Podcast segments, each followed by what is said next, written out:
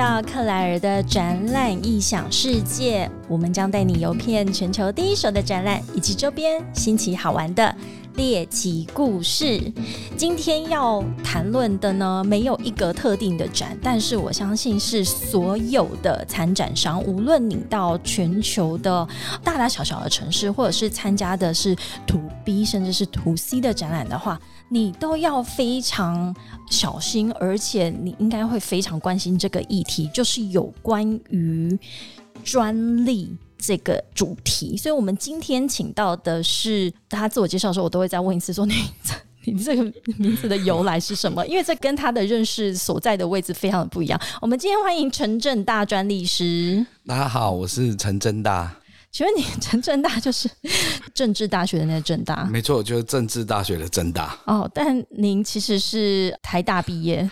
对，很可惜的没有念到正大，所以所以这叫陈台大也是怪怪。然后我们今天非常高兴邀请到陈正大专利师，所以你的工作的项目其实就已经在你的这个职称上面完全的显露出来了。请问您是在做什么的？基本上，我们专利师最主要就是协助发明人或者是公司来申请这个专利，然后包括后面的这种。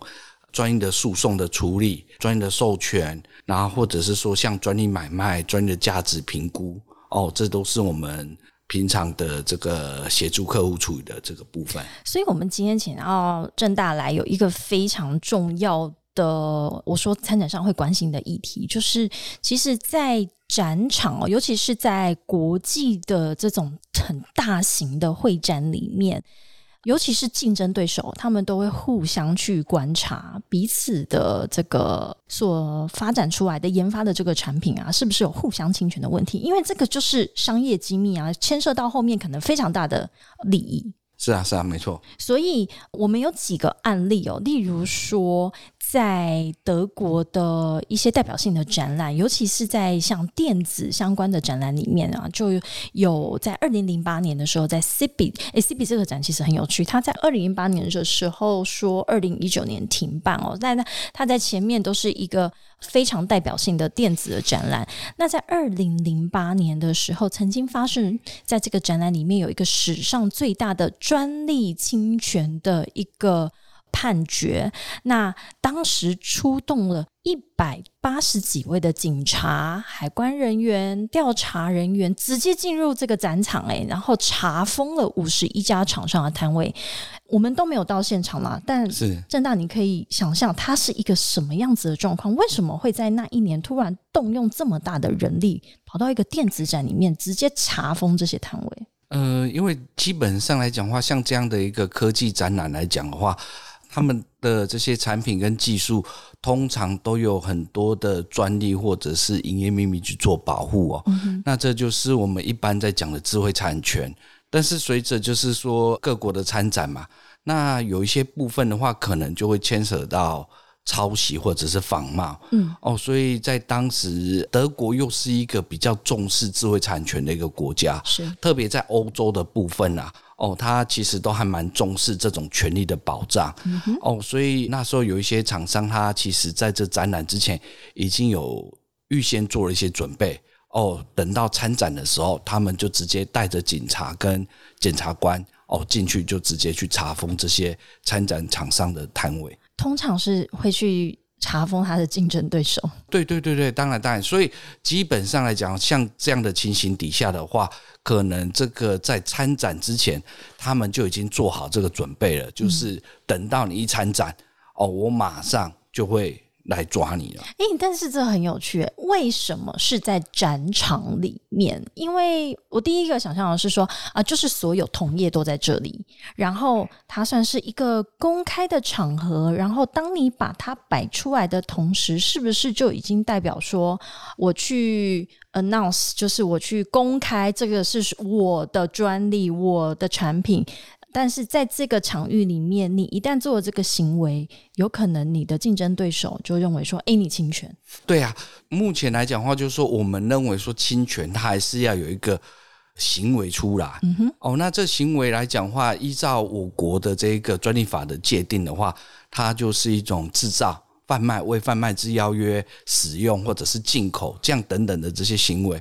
倘若他没有去做展览，那他可能就什么行为他都没有做。哦，那这时候就不会构成侵权，所以他一定要等到你有展览，你有些行为出来了，他才能去抓你。哇，所以这也是为什么今天我们会特地把这个议题拿出来讨论。就是的确有些这种在互相的商业行为的竞争关系的时候，会特别在展览这个期间去做一些动作。是特别就是说，在展览这个部分的话，其他最主要能够产生的这个威慑力啊，哦，跟杀伤力都会比较强的。哦，像在德国来讲话，因为它是目前。部分的国家，它还保留了这个侵权的这种刑事责任，嗯，哦，所以它可以动用检警机关，哦，去做这个查封这个摊位，然后把人带走，然后就直接哦去做一个侵权的这种维权的动作。哦，所以你说德国已经是现在少数对于侵权这件事情还有刑事的一个责任。是最主要来讲的话，当然德国是目前还保留这个刑事责任。嗯，那像我国跟美国的部分的话，主要。在发生这种侵权的争议的时候，我们都是用民事的这个程序去做处理。哎，但是像台湾有非常多的参展商，几乎每年都一定要去欧洲或者是要去德国参展，因为德国就是全球最大的一个展览国家。那这样的刑事责任，如果是以我们海外的参展商到那边被当地的检调人员发现有侵权问题的话，接下来你可能面对的会是什么？但面对的就是摊位被查封，然后人被抓走嘛。但我们会建议说，如果我们去参展的时候呢，万一碰到这种情形的时候，哦，你得要赶紧的联络当地的这种驻外的这个单位或者是办事处的人员来协助。在这过程当中的话，你一定要联络律师，等到当地的律师到了之后。你才开始去做这些像笔录啊等等的这些事情。OK，对，哇，所以呃，我们刚刚提到说，二零零八年我在猜那一个背景之下哦，最大的一次在展场里面的一个专利权的一个搜索。所以之后呢，在二零零八年，也就是 C B 之后，这个在展场里面这些检调人员啊，已经就变成这些 B to B 商展的一个所谓的常客也好，或者是必备的人员。是，其实。二零零八年的这个事件只是一个开端啊，嗯，那其实每一年都有这样的一个情形。就我们来讲话，台湾的厂商也不见得就是我们去就是被抓啦，哦，但也有一些台湾厂商也是对于展览的这些厂商先做调查，然后判断说，哎，他的竞争对手有没有出现在里面？是，那如果竞争对手在展览里面的话。看能不能事先拿到他的一些行路，嗯，哦，或者是一些产品，是，然后看看他是不是有可能会在那个展览里面去展览这些产品。如果有的话，其实也是一样，就是说我们的厂商也会直接在。这个展览直接发动攻击哦，OK，所以您这边也有经手过，就是台湾的参展商，他其实到海外去参展的时候，他也在找有可能侵害到他的专利的这些其他的参展商，然后直接带着剪掉去他的摊位里面进行这个搜索。呃，是，就是厂商的话，基本上在展览之前的话，一定会先做好一些准备，嗯，哦，包括说我们要。主张的这个专利权哦是哪几件专利？然后接着呢，可能对方可能会展览什么样的产品，我们是不是有办法事先先拿到？嗯，然后先去做一个比对，判断出这个侵权。然后接着呢，就是请当地的律师协助哦写这种起诉状之类的东西。然后呢，接着就是直接到展场上面去，等到展览的时候。哦，就可以去查封这个这个摊位，然后甚至展品就会直接没收。是是，对我自己亲身有看过的，也大多是在德国，像是在 c b 也有啊，或者是在纽伦堡的玩具展，我都有看过那种开展第一天，然后这个摊位就拉了封锁线，然后里面就只剩下贴了几张海报，然后展品全部都被清空。是是，没错。哎，在这个期间，我是不是不要靠近那个摊位？呃，其实还好啦，因为你也不是仿冒的人，或者是说疑似侵权的人，所以基本上是还好。不过就是说，像通常来讲话，在做这样的准备的时候，就像刚才讲的，我必须要准备的比较齐全。对，最好就是我要拿到这个产品，然后呢，像在德国来讲话，我可能要请德国的这个专利律师来去写一个比对报告，然后写像禁制令，刚才讲到的禁制令的这些东西。那只不过就是说，有的时候可能台湾厂商可能在这做准备的时候要稍微注意一下。毕竟哦，在德国来讲话，他们的语文不使用中文嘛，那可能台湾的厂商比较多的专利的话，可能还是以这个中文跟英文为主。嗯，那有的时候像特别专利这个部分，牵扯到的就是法律面跟技术面。那所以德国律师的话，他会要确定说这个专利的这个法律面的这个部分是不是都是，比如说专利是存在的，专利是有效的。是然后接下来的话，他要去判断说这个产品跟这个专利的内容是不是有构成侵害哦，那等等这样一个作业的程序，其实比较繁琐，听起来就超冗长的、啊。对，然后而且这个时间也会花的比较久，所以通常费用不会太低。哦，你终于讲到重点，我就想说，听了这么大一串，我觉得展览都结束了耶，是 应该是吧？然后我后面反正就衍生好多问题。那你刚刚在阐述的这个内容过程当中，其实我觉得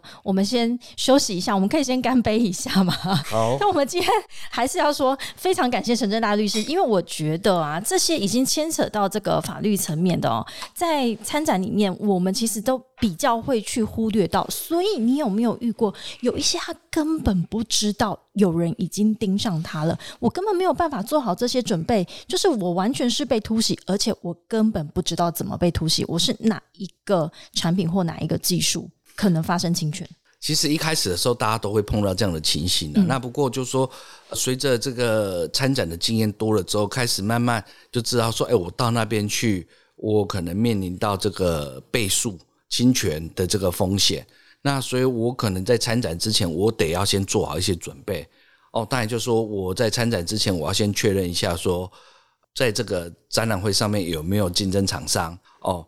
然后再的话，就是说我现在我要去展出的这个产品或者我这个技术来讲话，我自己有没有专利？OK，然后呢，竞争对手有没有类似的专利？诶，那这很有趣哦。我们就把这件事情，因为参展商他有那种很资深的，也有那种诶想要去看看这个市场的哈，然后对这个展览比较陌生的，他可能前几次去参展的，所以他其实应该要先做一件事情，就像刚刚郑大讲的，可能把参展商的名单先拿出来，然后去找出跟呃，你一定要先做功课嘛，哦，那所以有可能你去的时候，你做对方功课，对方也在做你的功课，对不对？是是没错。那所以你自己也要准备好一些保护自己的资料出去。是诶，那我请问，假设我明年一月份的展览好了，因为我们待会会谈到美国的 CES，每一年开春以来第一季全球的电子迷全部都在引颈期盼的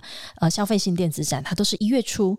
假设是一月的展览，我要去现场的话，我大概从多久之前要开始准备这些有关于专利的文件？其实我想哦，就是说，如果我们有一些新的开发的这个产品，或有一些新的技术要去实施的时候，其实平常就要先准备好了，不是等到参展的时候我才来做一些准备。那有的时候可能会来不及，因为这当中来讲的话，平常我们会建议就是说，是不是随时都要先监控一下竞争对手有哪些专利，是哦，然后呢，再的话，依照我们的产品，我们去判断说跟对方的这个专利是不是有可能会有一些侵权的疑虑。嗯哼，哦，那特别到了，如果我要去做参展的时候，我是不是要先做？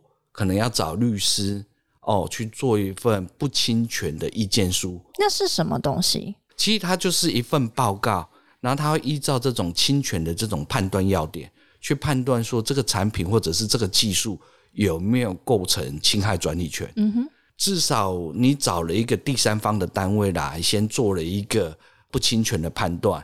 万一有发生争议的时候，哦，我当场我可以拿出来说，我其实事先哦有找过第三方的单位来做判断，他们判断是不侵权的哦，所以我其实是没有这种侵权的这种哎、主观意。那我听到现在啊，这你们专利师会不会每个人擅长的领域也不一样？因为这个光是展览就是展出的主题就百百种，那里面的技术一定又隐含的非常的大量，然后又很深层，所以我怎么可能每一个专利师每一种产业里面的每一个技术，他都有办法去判断所谓的不侵权？呃，其实这没有错，就是说像我们专利师来讲话，它是有分技术领域的哦，包括说像。在台湾的这专利师考试的话，它就依照专业的不同，它就分成不同的考试科目。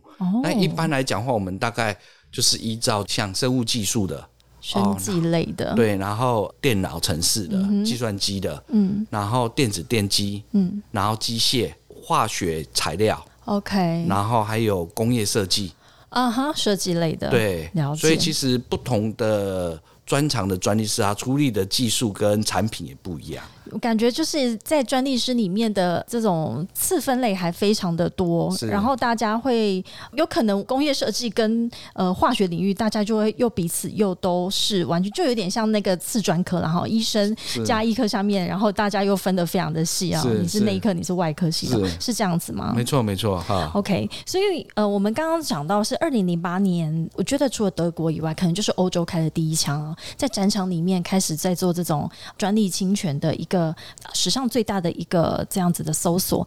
那二零一六年呢，就是我们刚刚提到在美国的 CES 也是一样，他那个联邦警察以涉嫌专利侵权，他在 CES 的展期呢，就当场的查封了一家厂商，然后没收了他们的展品跟宣传资料。哎，其实。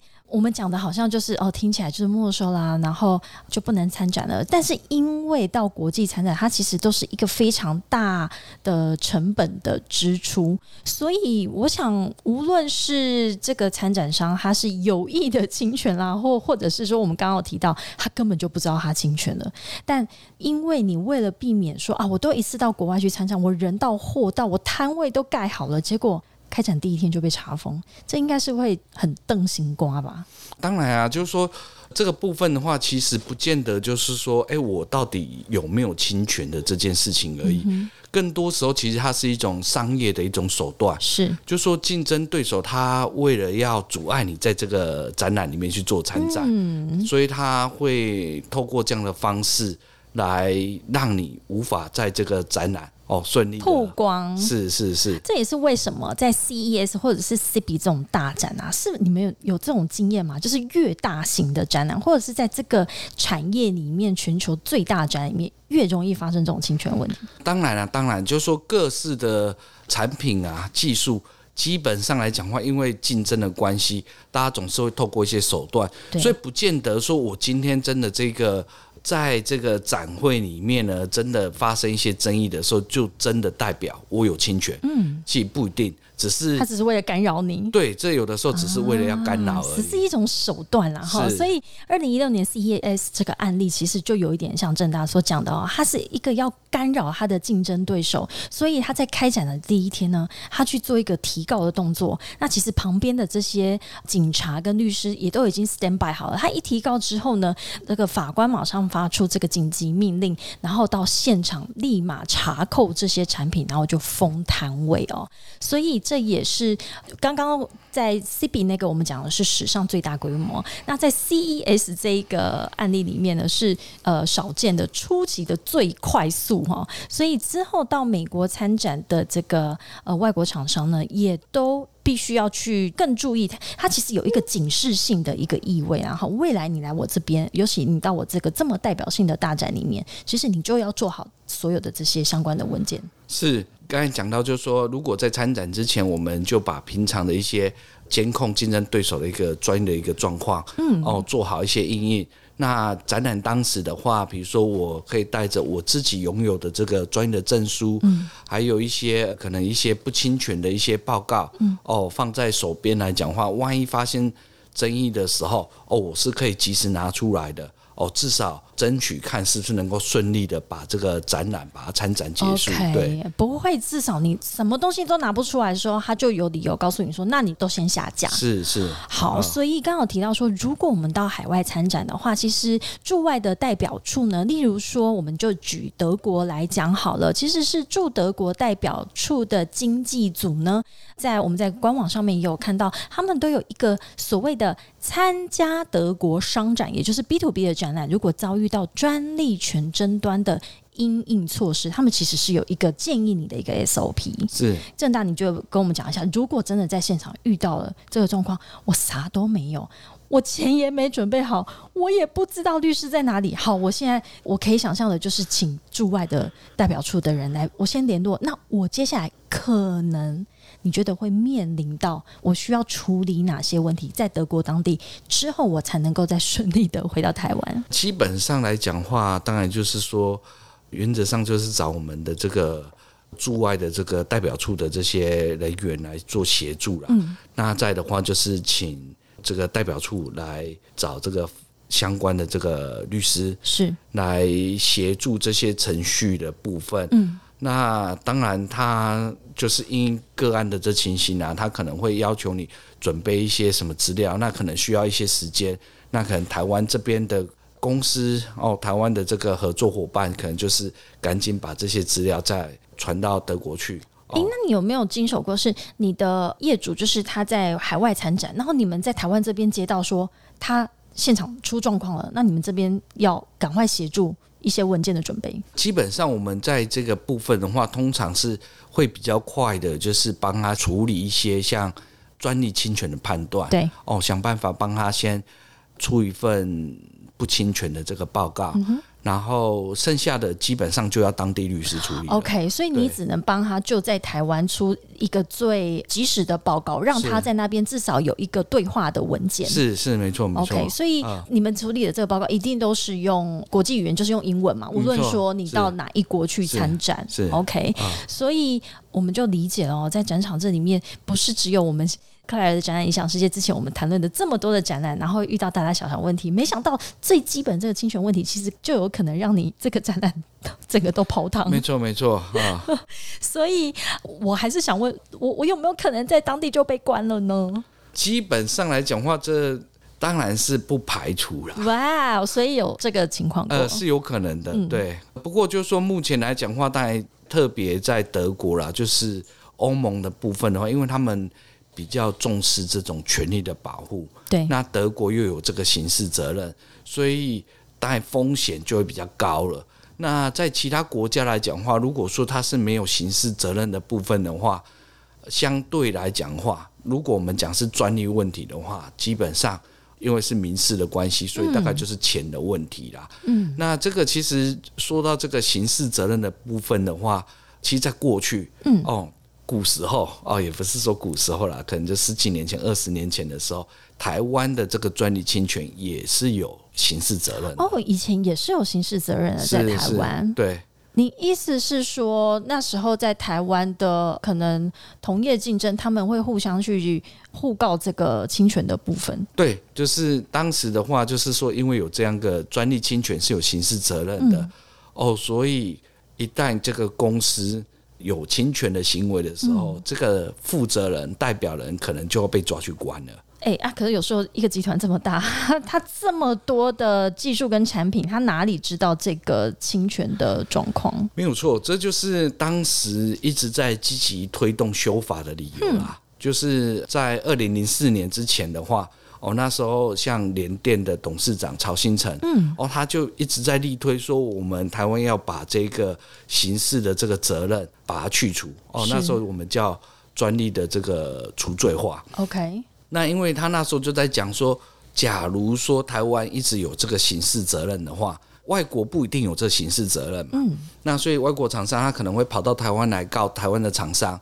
那台湾的厂商像来告联电，曹新成就进去关了；就告台积电，张忠谋就就 GG 了，就对就进去关了。那这对台湾的产业的这个运营跟发展是很大的风险了。是是嗯嗯嗯，啊所以那时候就做了一个所谓的除罪化。那所以你也开宗明义，你就讲说，现在少数几个还有刑事责任的，就是德国，是是其中之一。是那这就是参展商最担心的，因为德国真的对于所有大大小小的展览来说，各种产业别的展览来说，就是一个最重要的国家。那所以呢，我们不是每一个公司去参展都是拥有这么多的专利，有没有一些比较实用性的小的一些 tips？就是例如说啊，我去我就是一个标准摊位而已，我就是把我的东西摆出来。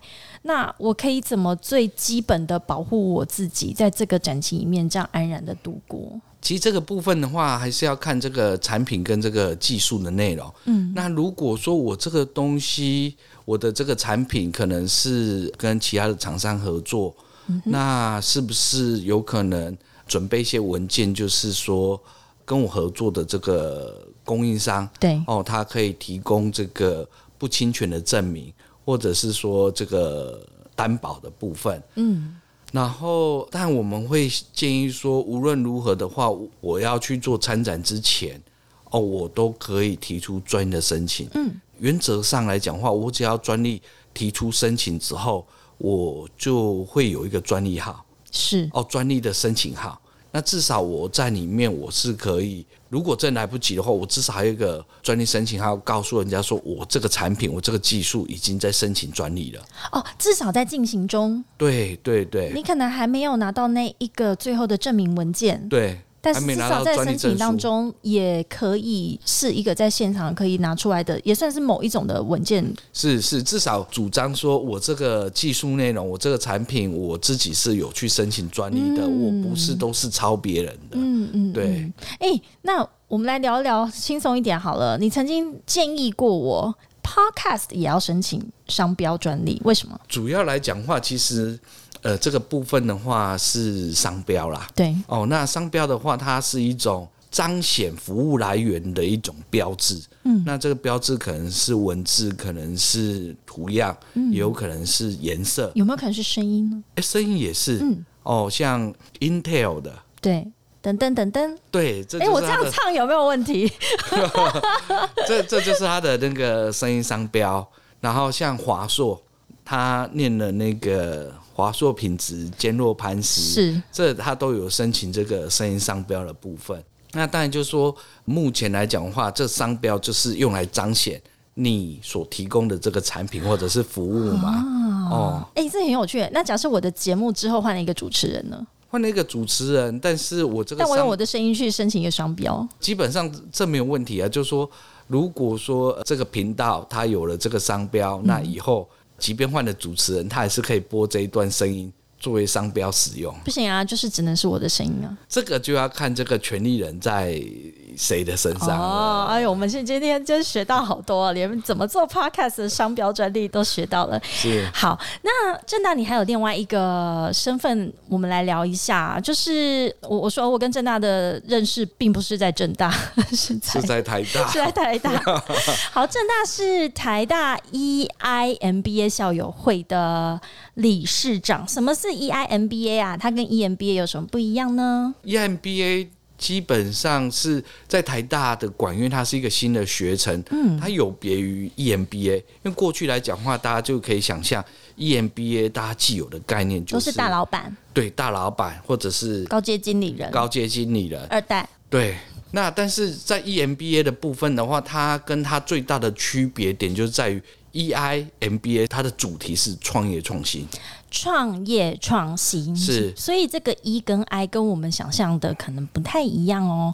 大部分的人听到那个就是 E I M B A，想说中间硬插一个 I，那个 I 是什么？I 就是 Innovation 对，是创新。是所以你刚刚讲到 E I M B A，它是创业创新 M B A。是，所以其实在这个学程里面，老师会希望说进来的同学，大家都是会有一个创业的一个主题、一个题材、一个题目可以带进来，嗯，然后经过这个不同领域的这个同学。哦，大家相互的交流，对，然后或许搞不好可以提供跨业的合作，嗯，哦，然后来帮助大家能够在这个创业创新的这条路能够走得更顺利，这样子比较没有那么孤单。是。其实创业是一个很孤单的过程，没错。创新也常常是就是一个人就熬夜啊，然后抱着头脑，然后自己在那面一直百思不得其解。是，而且有的时候其实大家可能在这个。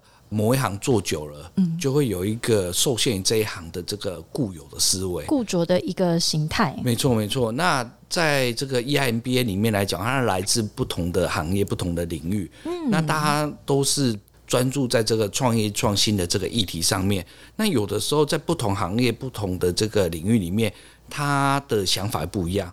那有的时候我们可以透过这个讨论跟分享，是哦，可能可以给自己在面对这个过程当中碰到的问题、碰到挫折。可以有一些不一样的做法，不一样的思维啦。主要是有太多的这个来自各个产业的人，然后大家一起互相的脑力激荡，我觉得那应该是非常过瘾的一个过程。没错，没错，没错。而且听说郑大你是第一届的那个毕业生，是嗯，你听说这也是目前台大录取率最低的一个硕士学程。对，没错。我们那一年的话，录取率好像是百分之五的样子吧？啊，你确定？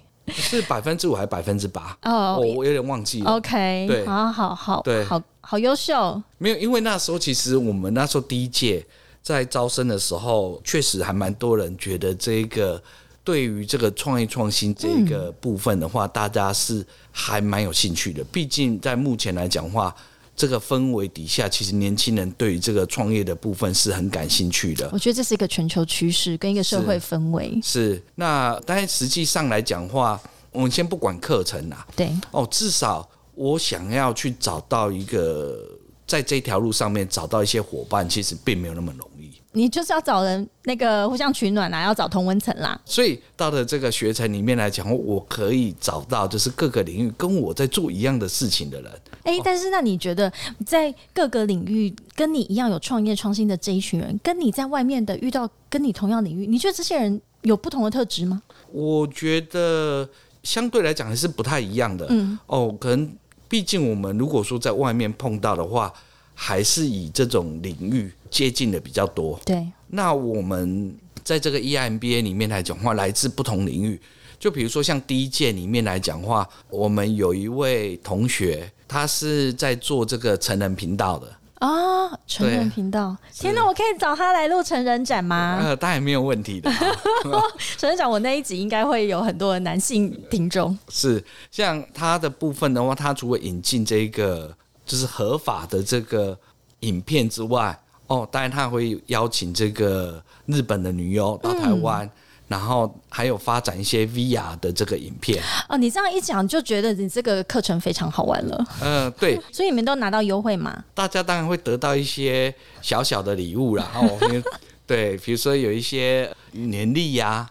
红包啊，哄你睡觉，握手会，握手会，你可以排在第一，排在摇滚区这样子。好，这听起来所以 EIMBA 是一个很有趣的一个学程。那所以郑大，您是这校友会的理事长，你知道是不是可以带更多的你们的会员？算是会员吗？来这边跟我们分享他在这个领域里面哦，因为我克莱尔的展览异想世界一直在谈的一件事情，就是其实我们生活周遭你所遇到的。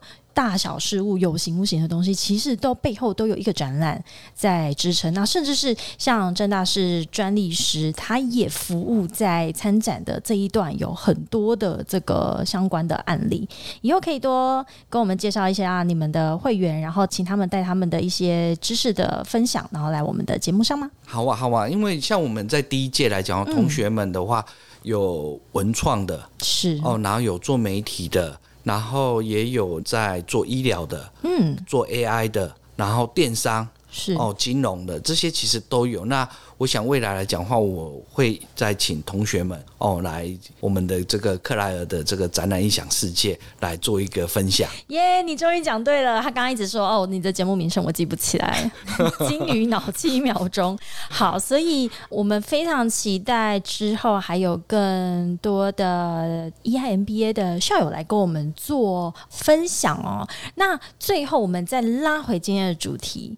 啊，疫情期间有没有一些参展商就是默默的在开始就是你说嘛，因为专利其实随时都要准备，你不要等到说哦要去参展才要准备。但因为我们现在就是不知道展览什么时候会回来，可是大家其实都磨刀霍霍，已经等不及，只差就是疫苗打了，然后国外的情势如果趋缓，它就要飞出去了。那这段期间的话，有我们可以在做什么样子的准备，或者是有人已经在默默的做什么事情？